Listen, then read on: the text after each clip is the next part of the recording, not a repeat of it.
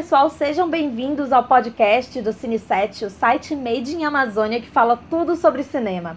E antes de apresentar o tema dessa edição e os nossos convidados, eu convido vocês a curtirem a página do Cine7 no Facebook, a nos seguir no Instagram, no YouTube, no Twitter, porque nas redes sociais é a maneira mais fácil de acompanhar o nosso conteúdo seja com as notícias de cinema ou com os artigos, críticas e reportagens que a nossa equipe produz. Sem mais delongas, eu vou apresentar os convidados que estão aqui hoje. Primeiro eu mesma, Camila Henriques, integrante do Cine 7, assim como o Renildo Rodrigues. Olá.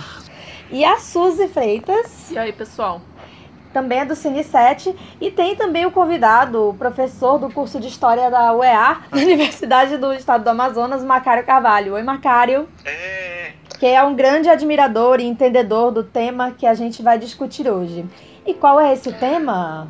Bom, vocês conhecem essa música que está tocando? Pois é, a gente vai falar de um clássico recente do nosso cinema, um dos filmes brasileiros mais premiados e reconhecidos em todo o mundo, e que em 2018 está completando 20 anos de lançamento. Se você pensou em Central no Brasil, você adivinhou, porque esse filme é a pauta da vez. Antes de falar de Central do Brasil, a gente tem que contextualizar um pouco o momento em que esse filme chegou nos cinemas, porque em 98 o cinema brasileiro estava renascendo após o período Collor, né? Nesse período que ficou conhecido como retomada. que não havia cinema, basicamente, e com a volta do cinema brasileiro a partir de Carlota Joaquina, é, o cinema brasileiro estava recomeçando, na verdade. Estava começando a dar os primeiros passos, Central do Brasil foi um passo muito importante nesse processo. É, vale lembrar aí que nesse contexto, é, um pouco antes, né, alguns anos antes, o Brasil ele encarou ali a, a finalização das atividades da Embrafilme e chegou praticamente quase que a zero a produção de filmes, né? No iníciozinho ali da era Collor e depois foi tendo, a partir de leis de incentivo, gradualmente, produções como a que marcou a retomada, que é da Carlota Joaquina, que foi o que culminou na chegada do Central do Brasil. A gente teve também, que a gente vai falar daqui a pouco, Terra Estrangeira do Walter uhum. Salles, né, que foi um filme daquele mesmo ano, 95. Isso. E, mas Walter Salles ele já estava produzindo antes, a gente vai falar daqui a pouco da obra dele. Só que é, é bom lembrar que em 92, na verdade, o Collor ele extinguiu a, o Ministério da Cultura, né? Ele transformou em secretaria, que é uma coisa que a gente tem visto acontecer muito, né? Com vários ministérios, enfim. Então é muito assustador porque a gente vê paralelos, né? Eu acho interessante a gente notar, na época em que ela estava acontecendo, não se tinha tanta a consciência dela. Esse próprio uhum. nome, retomada, ele só é dado alguns anos depois, já como uma reflexão a respeito do processo. O que se dizia é que pô, houveram alguns filmes de sucesso esse ano, e sempre se falava do famigerado Carlota Joaquina, que é uma experiência no mínimo questionável da Carla Camurati, mas que levou público ao cinema. E naquela época, levar público era o mais importante porque o medo era o fechamento das salas. Antes do governo Collor, o Brasil tinha aproximadamente 4.700, 5.000 salas de cinema, principalmente cinema de rua. E depois, na época da abertura do Central do Brasil no circuito comercial, haviam cerca de 700, uma diferença muito grande. O cinema de grande público nesse momento era o cinema necessário para que o cinema brasileiro pudesse continuar existindo eu acho importante lembrar. Nesse contexto, a gente falou um pouco aqui do Terra Estrangeira, né? O Walter Salles, ele surge como... Ele é a face do privilégio, né? Entre, assim, ele é o cara que é filho de banqueiro foi criado na França, né? Ele estudou nos Estados Unidos, estudou nos Estados Unidos. Criança ele já conseguia ver filme da novela Vague, né? Assim, tinha acesso a isso, né? E, e a primeira, o primeiro trabalho dele, inclusive, o, a grande arte foi totalmente rodado, financiado com recursos estrangeiros, né? Não foi uma produção brasileira. Apesar de ser uma adaptação de um livro brasileiro, né? Só que ele é, ele é ele é com atores estrangeiros e tal. E aí ele, ele começou também com documentários, né, na Manchete, né, ele fez documentários sobre o Japão. Macário, eu acho que ele pode falar mais sobre isso, assim, porque como é que um cara completamente privilegiado, branco, riquíssimo, ele não é rico, né, ele é milionário, né, é, hétero, homem, né, como é que ele chega a fazer obras tão humanistas, né? Cara, isso é a coisa que mais me fascina sobre o Walter Salles, de verdade porque a gente vive num momento de polarização ideológica no Brasil em que parece ser meio automático pensar que os ricos são de direita, os pobres são de esquerda e a classe média é meio esquizofrênica porque uma hora está para um lado, outra hora está para o outro. E o, o, o Walter é a prova de que não é necessariamente desse jeito, porque o pai dele fundou um pequeno banco, ele era um empresário em ascensão no interior de Minas Gerais, foi fazendo, é, digamos assim, contatos políticos e sociais e fazendo negócios. Ele se aproximou dos poderosos da época, ele chegou a noivar com a filha do Getúlio Vargas, mas não casou com ela, casou com outra pessoa, enfim, teve um filho, divorciou dessa outra pessoa e casou com a mãe do Walter e dos demais irmãos. É, o Walter tem três irmãos, né? Um muito famoso, que é o João Moreira Salles, é, cineasta como ele, o outro Fernando, que narrou o filme Santiago, do. João, e um outro filho, que é meio irmão, que é o filho do primeiro casamento, que foi o que seguiu do banco, do, do, dos negócios e que é um empresário conhecido. Mas eles, quando crianças, moravam aqui em Botafogo, no Rio de Janeiro. É, evidentemente, uma criação muito privilegiada, porque o pai do Walter o Walter com H, ele, além de dono do Unibanco, na época, um dos cinco maiores bancos do Brasil, ele foi embaixador do Brasil nos Estados Unidos, na França, ele chegou a ser ministro da Economia, ele era uma pessoa extremamente bem relacionada, ainda que viesse de uma infância humilde. E o Walter viveu com os primos, com a família ampliada, indo à praia, viveu assim até os 6, 7 anos de idade aqui no Brasil. E aí ele foi nessa, com essa idade para a França, para morar em Paris, numa das principais avenidas de Paris. Embaixo da casa dele tinha um dos grandes cinemas de arte de Paris da época, onde passavam os ciclos do John Ford, do Antonioni, e ele começou a conhecer o cinema internacional nessa época. E ele relata que ele não gostava né, de Paris, não gostava da França, do mau humor dos franceses, do frio desgraçado daquele país. Ele queria estar com os primos, ele queria estar brincando na praia, andando na rua, e ele não podia fazer nada disso lá. O cinema para ele então foi uma espécie de fuga daquela, daquela vida que ele não estava gostando, e ele entrou na, na onda dos cineclubes na escola dele havia dois cineclubes e ele foi se envolvendo, foi conhecendo. Era uma época em que todo mundo tinha que ter uma opinião, se estava do lado de Godard ou de Truffaut. A novela estava acontecendo, era meio dos anos 60. O, o Walter Salles ele estava em Paris em maio de 68. Olha que coisa. Ele tinha 12 para 13 anos, mas ele estava lá. Ele tinha acesso, no, por exemplo. Num ambiente completamente privilegiado, né, naquele momento. Sim, mas ele tinha acesso ao cinema soviético, ao cinema Sim. cubano, ao, ao cinema polonês, ao cinema alemão. E foi, isso foi abrindo a visão dele e é claro, a, a, visão da pessoa ela não é aberta de qualquer forma, ela só é aberta quando ela tem uma experiência, a experiência do exílio, a experiência de estar longe de casa, a experiência de se sentir estrangeiro, são coisas que vão marcar a vida e a obra do Walter Salles, né? E a experiência de perceber as diferenças sociais, que eram muito reduzidas na França e que eram muito grandes no Brasil. Ele vai perceber e ter um olhar sempre muito agudo para essas desigualdades e para essas injustiças no Brasil. Ele diz que se interessa por cinema, é, ele é com o neorrealismo italiano, né, com a com o cinema novo, mas é com o Antonioni que ele quer fazer cinema, né? Depois de ver o Passageiros, a Bisque Point. E isso permeia muito a obra dele. Com certeza. São os três cineastas que influenciam mais fortemente o Walter Salles. O Antonioni, o Wim Wenders, o Walter Salles, ele vai ter essa capacidade de olhar o outro como um resultado da relação entre as experiências de exílio da vida dele e a, o contato desde cedo com uma cultura cinematográfica muito forte. Como cineasta de ficção, ele dirige A Grande Arte, Terra Estrangeira e Socorro Nobre, que é o que dá o ponto de partida para Central do Brasil. Vamos falar agora dessa obra que o tornou um cineasta realmente conhecido internacionalmente, porque Terra Estrangeira foi o pontapé o Central do Brasil foi já o, enfim, o jogo, não sei fazer analogia de futebol, mas queria que a Suzy começasse contando qual é a tua experiência com o Central do Brasil, quando é que você viu o filme pela primeira vez, você lembra?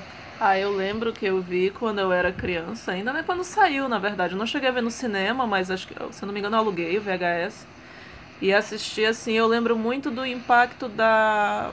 de duas coisas, na verdade. Porque, enfim, em 98 eu tinha 11, 12 anos, não lembro. Mas é, me encantou bastante a como era fácil de eu entender, mesmo eh, sendo criança ainda, era muito inteligível todos os temas, mesmo coisas mais pesadas. Ela, em dado momento, ela, entre aspas, vende, né? O personagem uhum. do, do Vinícius e a questão também da sexualidade dela na, naquela cena do posto de gasolina. Tudo era bem inteligível, mas ao mesmo tempo dava uma noção de complexidade, ainda que eu não tivesse maturidade suficiente, né? para entender a totalidade do, do, das nuances né, da história. E a trilha sonora, que eu sempre achei bem tocante, assim. Eu acho ela bem. Algumas pessoas consideram ela até meio maniqueísta, né? É. Mas são dois pontos, assim, que me marcaram bastante. E assistir ao Oscar, né? Que é um Quando... tema à parte também, né? É, assim, eu, eu lembro justamente por causa do Oscar. Eu, eu não lembro se eu assisti no cinema, porque, como eu falo, meus pais me levavam para ver tudo que era tipo de filme. Mas eu lembro de ter assistido na época do Oscar. Se eu não me engano, ele voltou aos cinemas na época do Oscar. Sim, sim. Então eu, eu acredito que eu tenha assistido é, por aí. Eu lembro até que eu achava o Vinícius bonitinho. Eu tinha a idade dele, eu tenho a idade dele, na verdade. Momentos. É, a gente tem que é, contar as histórias. Mas eu também eu já tive essa percepção que a Suzy, mas talvez menos, né? Porque eu tinha, sei lá, 9 anos, 10 anos. E, e, a, e a cena do batom me chamou sempre muito atenção, assim. Eu talvez não entendesse como eu entendo. Eu com certeza não entendia como eu entendo hoje, mas já me chamava muito a atenção, assim, que era, acho que o momento máximo da nossa identificação com a Dora, né? Que a gente vai falar daqui a pouco. O Central do Brasil, quando ele passou nos cinemas, eu não vi no cinema. É, já havia algum tempo que eu vinha me interessando em cinema, eu tinha 10 anos e já é, via, conhecia cinema principalmente através dos VHS que a minha mãe alugava. Eu assistia muitos filmes com ela e já começava a ler, então, é, em revistas, é, não havia internet na época, a gente sou desses. Quando surgiu a indicação ao Oscar para Central do Brasil e houve toda aquela comoção e o filme foi relançado nos cinemas, eu fiquei muito curioso para ver, mas eu tive que esperar pelo menos uns dois anos para poder assistir na televisão. Na Globo. Demorava, Globo. né, para chegar. É, demorava muito, muito. Tipo, um filme que tirava no cinema num ano, tipo, levava pelo menos um ano para chegar na videolocadora. E no meu caso, é, eu lembro que o que mais me marcou de longe, assim, é, além do lirismo, é toda aquela sequência que eles adentram o, o interior mesmo. É, nordestino, quando eles estão a caminho de Bom Jesus do Norte. Do momento que o filme entra nesse segmento, até a cena da, da procissão, que eu acho maravilhosa, eu, o filme me encanta. Até hoje eu fico impressionado, comovido com essa cena.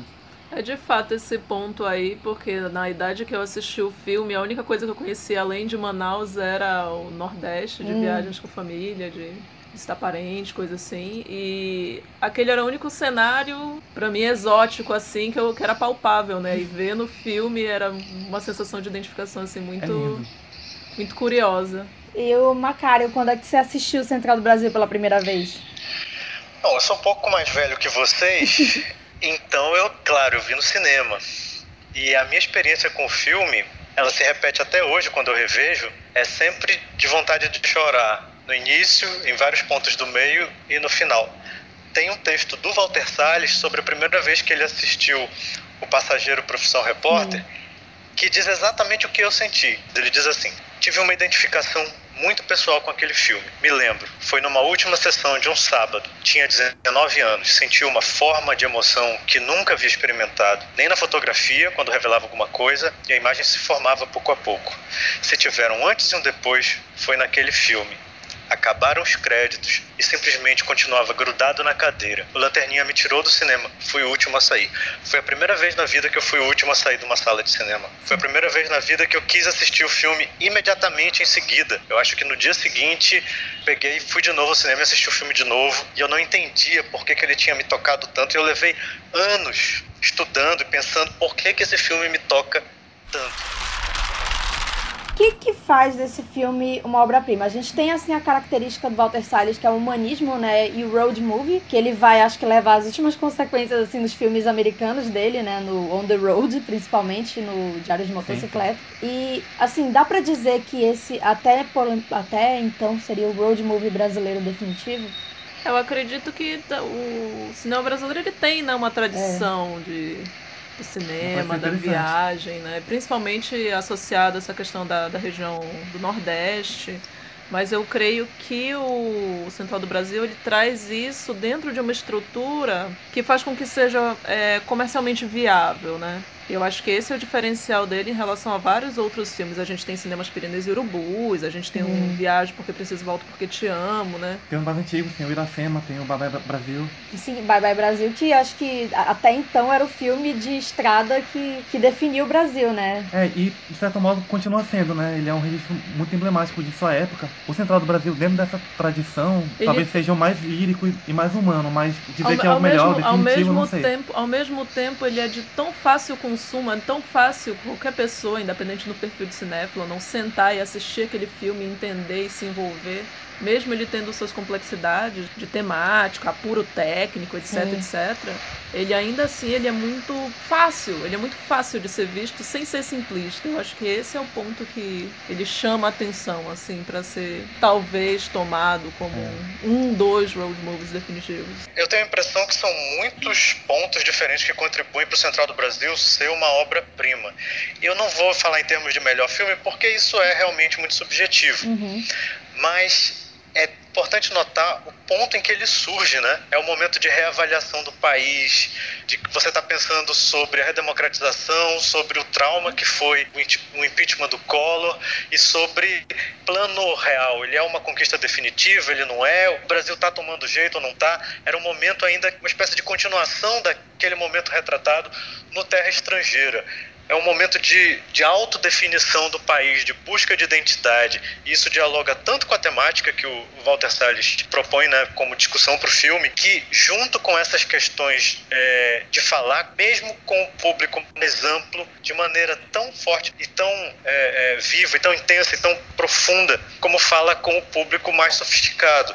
Ele tem é, um apuro de linguagem e de gramática cinematográfica, um domínio das estratégias narrativas que não se via no cinema brasileiro daquela época. Então, ele também foi uma espécie de resgate da indústria cinematográfica, da autoestima do país, dialogando ao mesmo tempo com a massa e com a elite, sem se colocar num, num ponto de polarização ideológica. Eu acho que essas características juntas né, tornam uma obra-prima.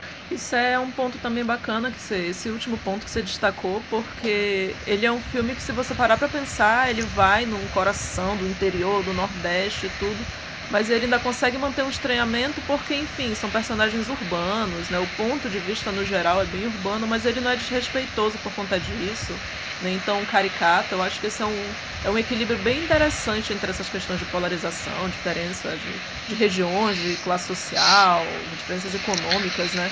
Como ele consegue lançar esse olhar que ele é de fora, que está se inserindo nesse universo novo, que vai representar toda a metáfora da transformação dos personagens, especialmente da Fernanda Montenegro, mas ele não é, digamos assim, preconceituoso, desrespeitoso dentro desse estranhamento, né? Ele consegue um equilíbrio em relação a isso. É porque ele não faz julgamentos, né, Suzy? Ele, ele olha sem condenar, sem fazer apologia.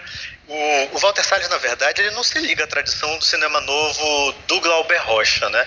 Ele não faz uma pregação ideológica, ele não tem assim tanto um sermão a dar sobre algo. Ele se propõe a olhar o outro, sentir empatia pelo outro, a tentar compreender. E eu acho que isso torna o cinema dele bastante distinto com aquela coisa mais ideológica do cinema novo. Só um, um, um acréscimo, uma cara que eu acho que ele vai além, na verdade, porque não é só simpatizar com, com o que ele está retratando, eu acho que ele tem um verdadeiro fascínio. Toda aquela sequência é, que eles chegam, de fato, a, a Bom Jesus do Norte, ela é tão é, interessante, acho Uhum. pra gente até hoje, por causa disso. É, é um olhar realmente apaixonado por aquilo que ele está filmando, não é um olhar apenas mas empático. É porque ele também é apaixonado pelo Brasil, ele é apaixonado pela busca da identidade, ele é apaixonado por aquilo que o Josué está buscando, né? Que é um sentido para a vida dele, por aquilo que a Dora está buscando, que é um recomeço, que é uma tentativa de fazer algo, algo que dê significado para uma vida que está tão pobre, está tão pouca, né? A gente lembra do, do início do filme, a paleta é quase monocromática, Sim, sim. É, tem pouca variação. Aí quando ela chega Os, na os estrada, planos começa a também são abrir, bem é mais lindo aquilo. fechados, né? Na, na parte urbana da história. E o som é muito confuso, né? Como se ela tivesse. O Walter Salles até fala isso, assim, que ele quer mostrar assim que ela não se liga nas pessoas, ela não tem assim uma identificação. Por isso assim que ela escuta, ela vai escutando, escutando, mas sem ouvir, né? É, ouvir Ah, sem eu lembro escutar. muito daquele close dela no, na primeira vez que ela entra no, no trem com a mão segurando lá como, como se fosse um pedaço de carne balançando, o olhar completamente dessensibilizado. Sim. Quantas vezes a gente anda no transporte público e a gente está assim, a gente está desumanizado, a gente está dessensibilizado, porque a vida na grande cidade brasileira ela dessensibiliza a gente. Ela, ela é uma vida de violência, ela é uma vida de do homem lobo do homem, né? O personagem uhum. do Otávio Augusto. O corrupto guarda da, da Central do tá Brasil, acontecendo no Brasil, né? Fala completamente com o que a gente está vivendo hoje em dia. Né? Literalmente, é, né? O assassinato de um preto pobre que roubou uma quinquilharia sendo utilizado como moeda de troca para vender o sentimento de segurança para quem pode pagar.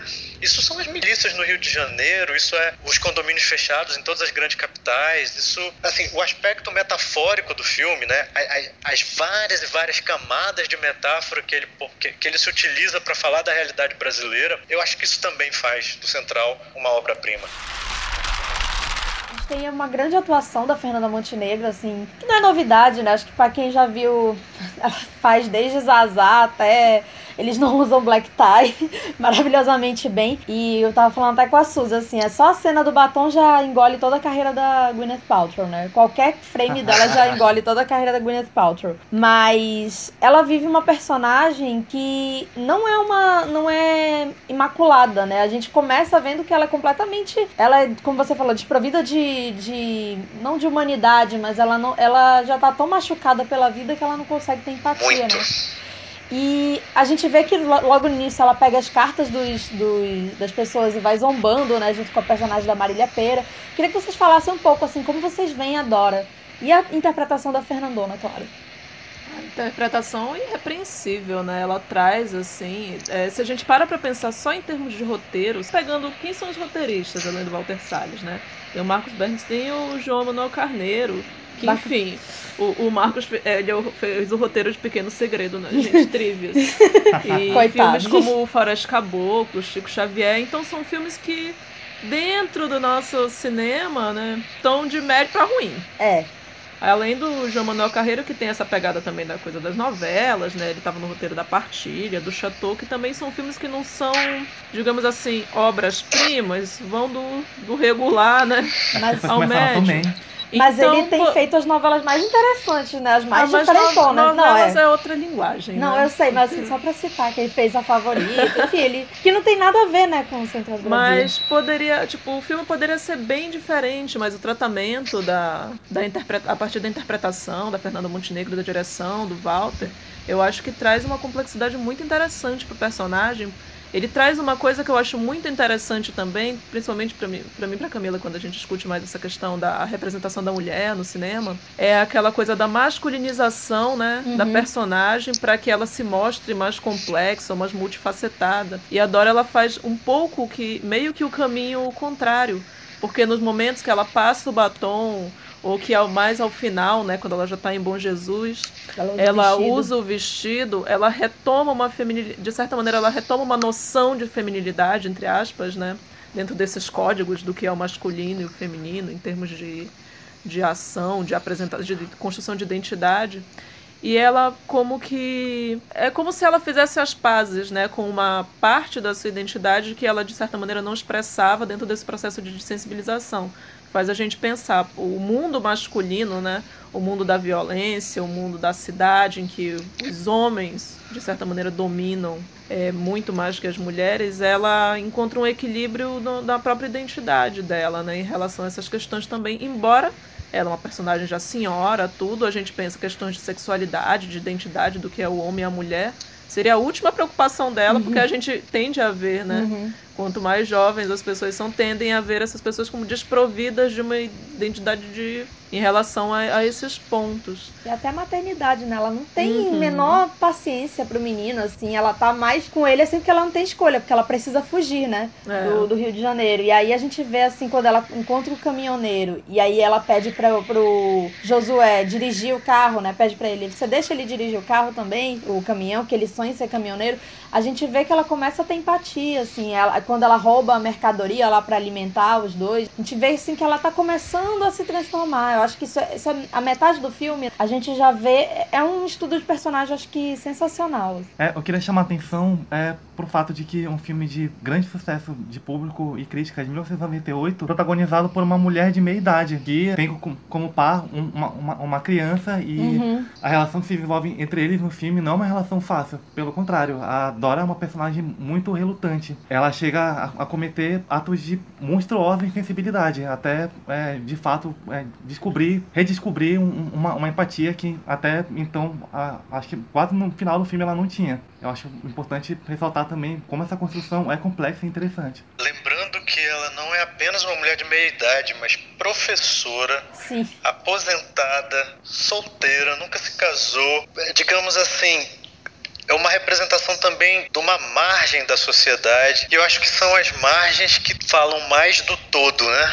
Do que qualquer outra parte. A gente tem do outro lado com ela é, o Vinícius de Oliveira, né? Que era um engraxate, né? Que o Walter Salles conheceu e se encantou pelo menino, assim, viu que ele tinha um carisma, né? Natural, assim. Carisma é. O teste, né? Foi é... com mais de mil crianças. E ele passou, ah. né? Inclusive, ele queria até dar o papel do. É, que foi do Ravi lá no Lavoura Arcaica pro Vinícius de Oliveira, mas ele cresceu muito, né? E, assim, queria é, vocês falassem assim, Vinícius de Oliveira ele chegou a fazer novela, ele fez também o Linha de Passo, né? Mas ele não virou aquele astro, assim. Mas também não teve o fim trágico do Pichote, por exemplo, né? Do, é, do... felizmente. Não, graças a Deus, né? É, mas queria que vocês é, falassem também um pouco desse personagem. É uma interpretação muito madura, um trabalho de, principalmente de olhar, eu vejo do Vinícius uhum. de Oliveira excelente. É, além do carisma transbordante desse, desse garoto que o Walter Salles soube reconhecer e valorizar e, e, encorajar, né? Que ele trouxesse à tona com, com o filme. É perceptível no filme que ele teve um, é um trabalho de direção, uma sensibilidade do Walter para a direção da, de criança, né? Que não é uma coisa fácil. É.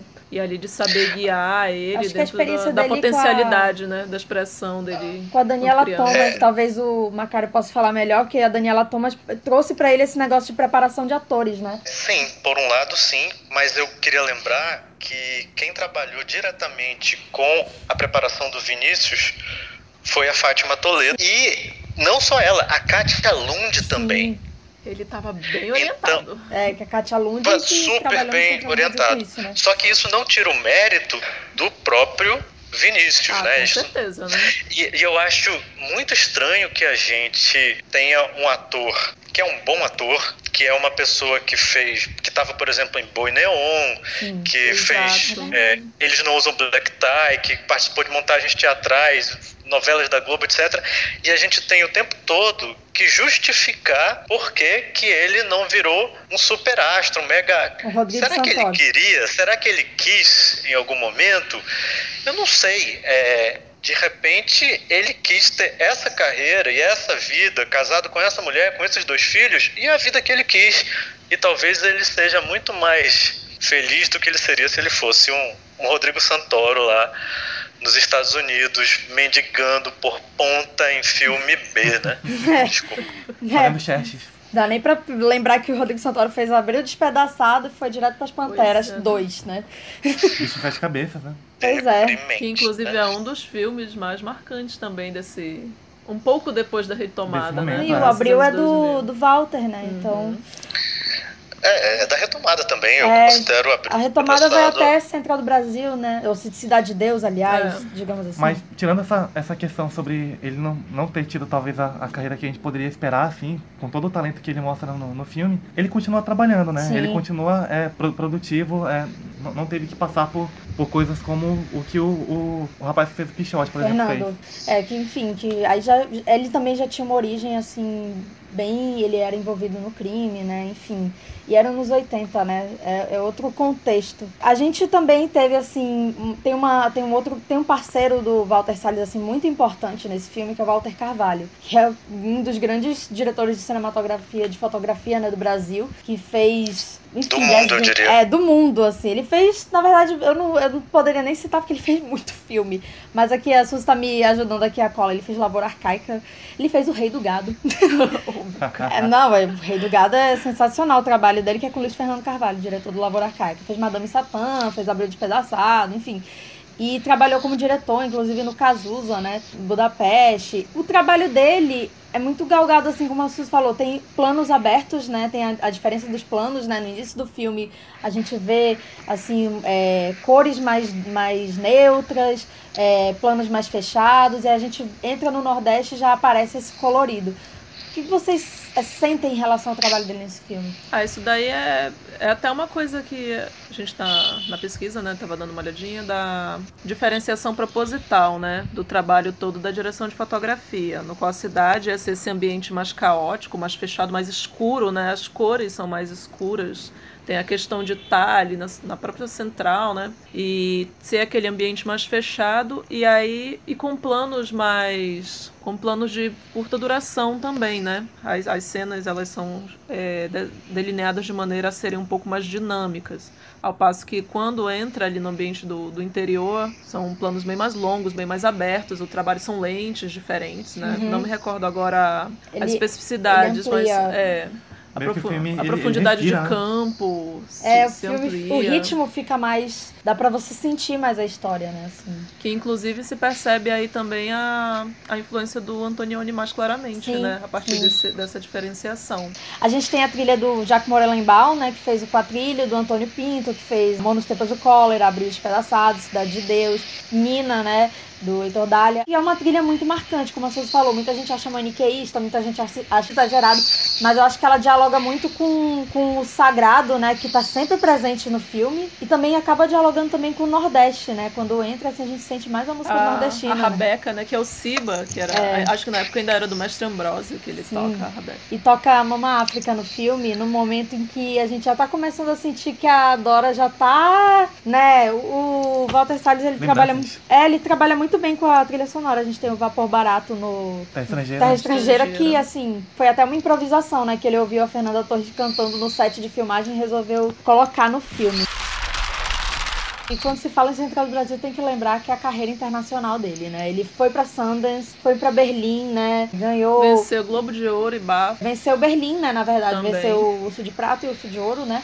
Melhor filme, melhor atriz para Fernanda Montenegro. A gente chegou ao Oscar, maior azar do mundo, filme que a gente teve mais chances de ganhar. E vem um filme estrangeiro com mais chances ainda, que é o A Vida Bela, que. eu odeio! É um filme muito filme. inferior, só que tinha o Harvey Weinstein, né? O temido Harvey Weinstein. Eu queria fazer só uma observação em relação a isso a premiação do BAFTA e do uh, Festival de Berlim eu, eu, considero que são as mais importantes também, que o né? filme recebeu. E Sundance, sem o qual o filme não teria nem sequer feito, né? É, porque, porque ele ganhou uma foi bolsa, a premiação né, do... que ele recebeu como melhor roteiro cinco, é, algum alguns anos antes, que permitiu ao Walter Salles investir e fazer os 25 tratamentos que esse roteiro teve para poder chegar ao ponto em que ele chegou. Né? É, a gente teve com a Fernanda Montenegro concorrendo, assim, a gente tinha Kate Blanchett, que na verdade era junto com a Gwyneth Paltrow a favorita, né? Que assim, muita gente fala da Fernanda Montenegro, mas a Kate Blanchett era quem ela tinha ganhado o Globo de Ouro, assim, acho que a indústria era, relati era relativamente nova, assim. Era a revelação. Cara, é, como uma cara mais Elizabeth popular. era um grande filme, né? É. Mas assim, eu acho até bom que ela não tenha vencido ali, porque eu acho que chegaria no auge muito rápido, né? Ela entregou trabalhos muito mais interessantes.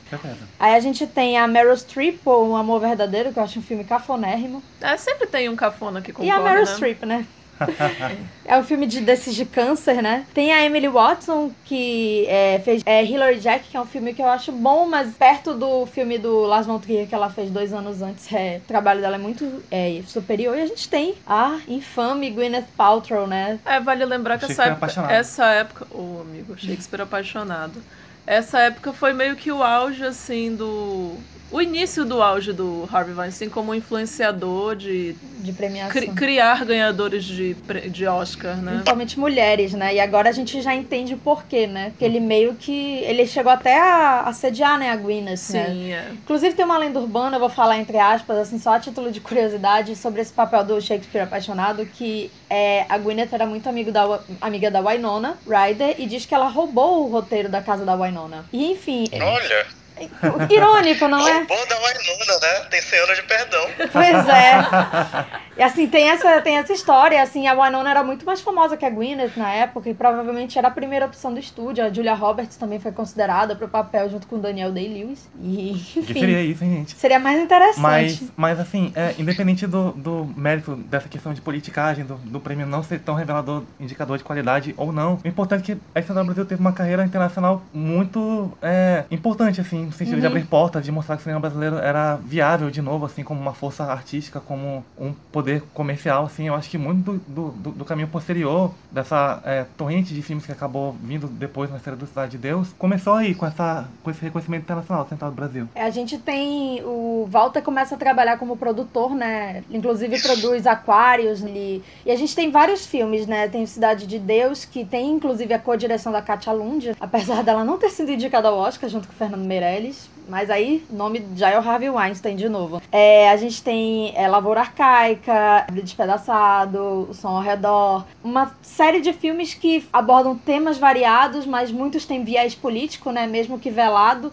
Vocês acreditam que o que que, Centra, o que, que Central do Brasil trouxe para a produção nacional para que a gente tivesse esses filmes? Olha, eu queria destacar que a importância do Oscar e dessas outras premiações internacionais foi justamente permitir um contato, uma troca de cartões de visita entre o Walter Salles e os principais produtores, os principais cineastas, os principais distribuidores do mundo. O, o momento do auge do Central do Brasil, que algumas pessoas quiseram alçar o Walter à condição de líder da retomada, uma posição que ele sempre recusou, e ao contrário de se prevalecer disso, ele foi para os bastidores trabalhar para é, levantar o cinema brasileiro e o cinema latino-americano como um todo. Eu queria lembrar das parcerias do Walter com o Gael Garcia Bernal, Pablo Larraín. O, o Walter atuou nos bastidores para que esses filmes recebessem financiamento, para que esses filmes conseguissem sala de exibição, para que esses filmes chegassem nos festivais, para que esses filmes tivessem distribuição no estrangeiro. Na minha opinião, que é claro enviesada porque eu sou fã e estudo isso, o Walter Salles é um dos principais responsáveis pela ascensão do cinema latino-americano nos últimos 20 anos. Não só pelos filmes dele, nem pelos filmes em que ele tem é, crédito de produtor, mas por todo esse trabalho nos bastidores, que a maioria desse trabalho, a maior parte desse trabalho não foi sequer creditado. É, de qualquer forma, ele conseguiu ter ali uma manutenção mínima de carreira internacional, colher, de, entre aspas, colher louros, né? Porque É ele o- foi pra Hollywood, fez aquele remake bem. Água Negra, né? Água Negra, remake cinema. de um filme. Eu também vi no, No cinema. Cinemark. O, Não é legal. E o, o Coppola Ele confiou fez a ele o On The Road, né? É, que o On The Road. Era um filme que tava no, no limbo da pré-produção, assim, há décadas e décadas, né? E, e o É. Walter Salles é, fez um trabalho muito interessante, assim. Talvez não tenha sido esperado pela indústria, mas acho que foi muito fiel ao que, ao que é o cinema dele. Na verdade, é um filme E é bastante o subestimado. espírito do livro e é o espírito da geração Beat também. É, in- inclusive, é, eu achei um, é, subestimadíssimo assim, em, sua, em, em sua recepção. Eu acho que, de longe, é o, melhor filme que poderia ter sido feito do material de origem. E é um filme que fala muito ao coração do Walter Salles como cineasta, assim, ao, ao- estilo de filme que ele faz. Eu acho importante isso, é valorizar o On The Road dentro da filmografia dele. Talvez seja um filme que daqui a um tempo seja mais valorizado, assim. as- Assim como, talvez, assim, O Novo Mundo, do Terrence Malick, né? Que foi Sim, um filme sim. que não foi muito bem recebido, Exato. enfim. Eu acho que desde o Abril Despedaçado que o Walter Salles não fazia um filme tão bom quanto o On The Road, inclusive. É que ele fez alguns documentários, alguns curtas, né? Teve do Caju e Castanha, que eu acho o máximo. Teve esse do, do Gia Zanquet, né, que É. virou uma, uma É. paixão recente dele. Sim. E ele. Gente, vocês viram Socorro Nobre? Socorro Nobre é incrível. O, o, a sessão dele também do Eu Te Amo Paris Sim, sim. é Uhum. incrível. Que, inclusive, segundo Merten, foi a mais aplaudida, né? Não, aliás, não, foi o Cada Um com Seu Cinema, que ele fez o, o, a, a- o filme dele no- dentro do Cada Um com Seu Cinema e foi o mais aplaudido dentro do Festival de Cannes. É um cara que. Ele já foi, ele já foi júri, né, do Festival de Exato. Cannes, inclusive. Não foi presidente, ele foi do júri. É um cara muito respeitado lá fora, né? Talvez mais do que aqui, né? Ele, ele é Que é uma respeitado. coisa comum. O Almodóvar não é muito respeitado na Espanha, gente, né? E é o Almodóvar. A Penélope Cruz é piada na Espanha. O o, o João Moreira Salles agora com esse filme mais recente dele, o Eterno Agora, ele teve que lançar primeiro lá fora, né? Antes de o filme conseguir qualquer distribuição no Brasil. É, é muito. A gente tem que esperar o filme chegar lá fora, né? E muita gente só É. conhece o filme porque se, se vai pro Oscar, se não vai. Se o filme não. Se, por exemplo, o Bingo não vai pro Oscar, ah, o filme é ruim, não sei o quê, né? É, O ainda- Aquarius não foi escolhido pra, nem pra ser fina- semifinalista do Oscar. É ruim, é porque é ruim, não tem nada a ver, né? É muito relativo. A gente sabe muito bem o que levou o Aquarius a não ser escolhido, né? Mas enfim, eu queria assim que vocês terminassem falando o que, que vocês tiram do Central do Brasil, qual é a relação de vocês com o filme hoje. Talvez Macário seja o, o que tem a relação mais extensa. Graças a ele eu conheci muito do cinema dos irmãos Salles, né? A gente fez uma sessão. E como vocês veem assim o, o cinema do Walter Salles daqui pra frente, é, a partir disso? Eu acho que, pelo, pelo que a gente observa da filmografia dele, essas questões de do filme de estrada, né, vai permanecer ainda de alguma forma, ou, dentro, ou de uma maneira mais metafórica, dentro desses estranhamentos, né, que a gente vê muita questão do estranhamento no, no cinema dele. É o, a pessoa que tá no exílio, é a pessoa que tá indo de um lugar para o outro, que tá nessa constante busca, que, como a gente já, principalmente o Macário já colocou, é uma questão meio que biográfica, assim, pro Walter, ainda que não dentro das circunstâncias que a gente vê dos personagens com que ele trabalha na- nas suas tramas, né? Eu acho que esse é um ponto que com certeza vai ficar. E em relação a, a como eu vejo o filme, eu ainda vejo ele dentro de uma excelência muito grande. Ele é um filme que eu acho que ele envelheceu bem, mesmo dentro das coisas mais problemáticas que ele apresenta, né? Dos personagens falhos, tudo. A criança que ela fala de.